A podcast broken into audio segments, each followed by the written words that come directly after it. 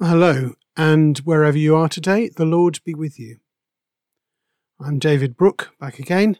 I'm the Hub Leader in the Chapel Fields Hub Parish of Church Wigan.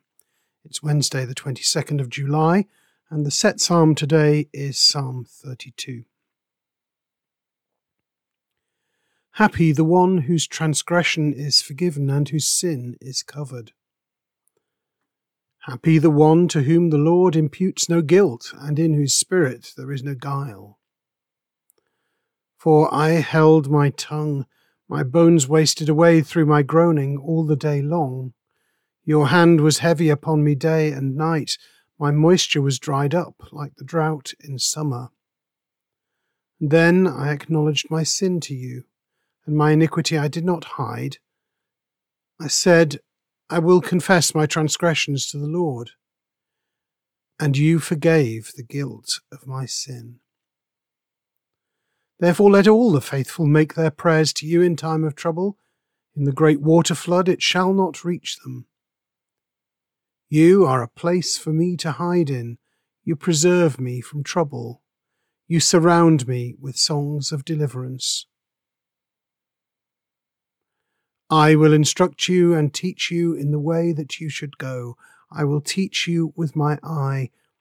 Be not like horse and mule, which have no understanding, whose mouths must be held with bit and bridle, or else they will not stay near you. Great tribulations remain for the wicked, but mercy embraces those who trust in the Lord. Be glad, you righteous, and rejoice in the Lord. Shout for joy, all who are true of heart. For the word of the Lord. Thanks be to God. Well, when our middle son, Jonathan, went to university in Edinburgh back in 2004, he took up all sorts of new activities, and some of them surprised us. Jonathan was severely dyspraxic and had terrible balance problems as a small child. His forehead was covered in tiny scars from falling flat on his face on the gravel outside our flat while he was learning to walk. So when he took up rock climbing, we were a bit worried. And when he joined the University Swing Dance Society, we weren't expecting that to go all that well either. Well, we couldn't have been more wrong. He was an amazing dancer and a much sought-after partner at social dances. When Jonathan died suddenly in December 2008, Kate and I began dancing too. He introduced us posthumously to the joys of swing dancing, Lindy Hop and Balboa to use the proper terms. And we learned things we never expected to, about dancing of course, but also about him, about ourselves, and about life. Swing dancing is a lead and follow partner style of dancing. The forerunner to rock and roll, really. It's fast-paced and you're constantly mixing it up as you go along, playing with and across the rhythms of the jazz music. Of course, when it was at its height during World War II, the couples would always be mixed sex and the man would always take the lead. These days, things are quite different and both men and women will lead and follow. But only really skilled dancers can both lead and follow without getting confused. And only the best of the best can swap between the two in the blink of an eye, mid-dance, before someone watching would realise what they were seeing. Jonathan was that good, and it was all about what dancers call connection.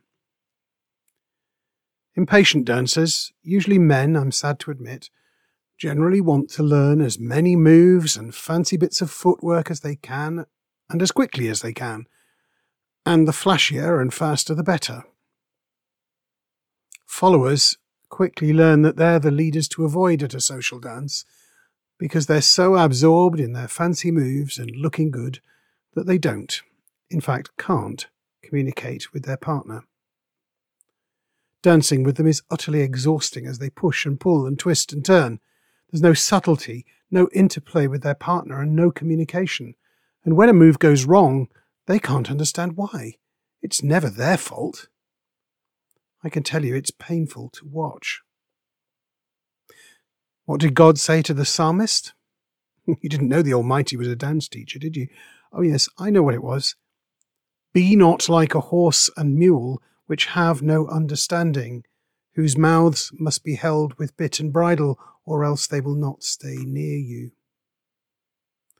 The kind of dancer I'm talking about treats their partner like a horse or mule, trying desperately to control them as if with bit and bridle, just like someone who simply shouts louder when the idiot they're talking to doesn't seem to understand.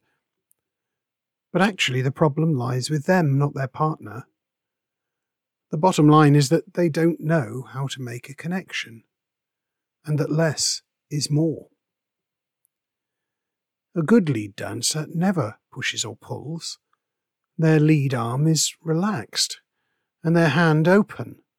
The connection with the follower is almost feather light, but the channel of communication is clear and two-way. A light lead is a strong lead, paradoxically. Even when the moves are big and flashy, the connection is instant, powerful but subtle and intimate in the best sense. A good leader and follower can dance together blindfold at high speed, improvising and inventing as they go along through the lightest of touch. That's what Jonathan understood so well. And when some of his friends told me that dancing with me reminded me of dancing with him, that was what they were talking about. They couldn't have paid me a higher compliment, but I'm not sure I deserved it. What did God say to the psalmist? Oh yes, I remember. I will instruct you and teach you in the way that you should go. I will guide you with my eye. Verses 3 to 6 of the psalm start by describing the psalmist's torment and groaning when his connection to God has broken down. Basically because he can't admit his fault. But they move on to the feeling of restoration when the slate is wiped clean and they're reconciled and reconnected. Connection to God is everything. And for me, verses 9 and 10 then return to the theme of connection. They describe the ideal of an intimate connection to God where he can instruct, teach and guide us not with bit and bridle, but with a mere glance, with his eye. When and only when we have that feather light, instantly responsive, subtle and intimate connection to God, we can dance the dance of life joyously and freely with him. When and only when we have that connection, life becomes a continual process of improvising and inventing.